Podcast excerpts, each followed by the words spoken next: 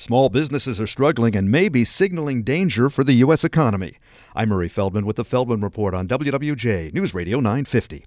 Small businesses have been creating two thirds of all new jobs in recent years and accounting for 44% of all U.S. economic activity, a significant part of the economy. But now there are some warning signs. The National Federation of Independent Business says the number of business owners posting higher sales is at its lowest level in almost four years.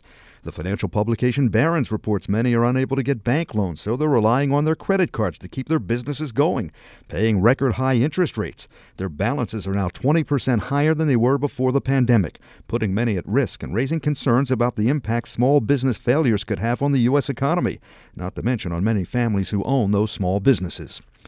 Two out of three adults say they're hiding purchases from their partners or spouses. The average amount they're afraid to reveal, just under $500, according to the firm Circuit for Teams, a software company. With the Feldman Report, I'm Murray Feldman, WWJ, News Radio 950.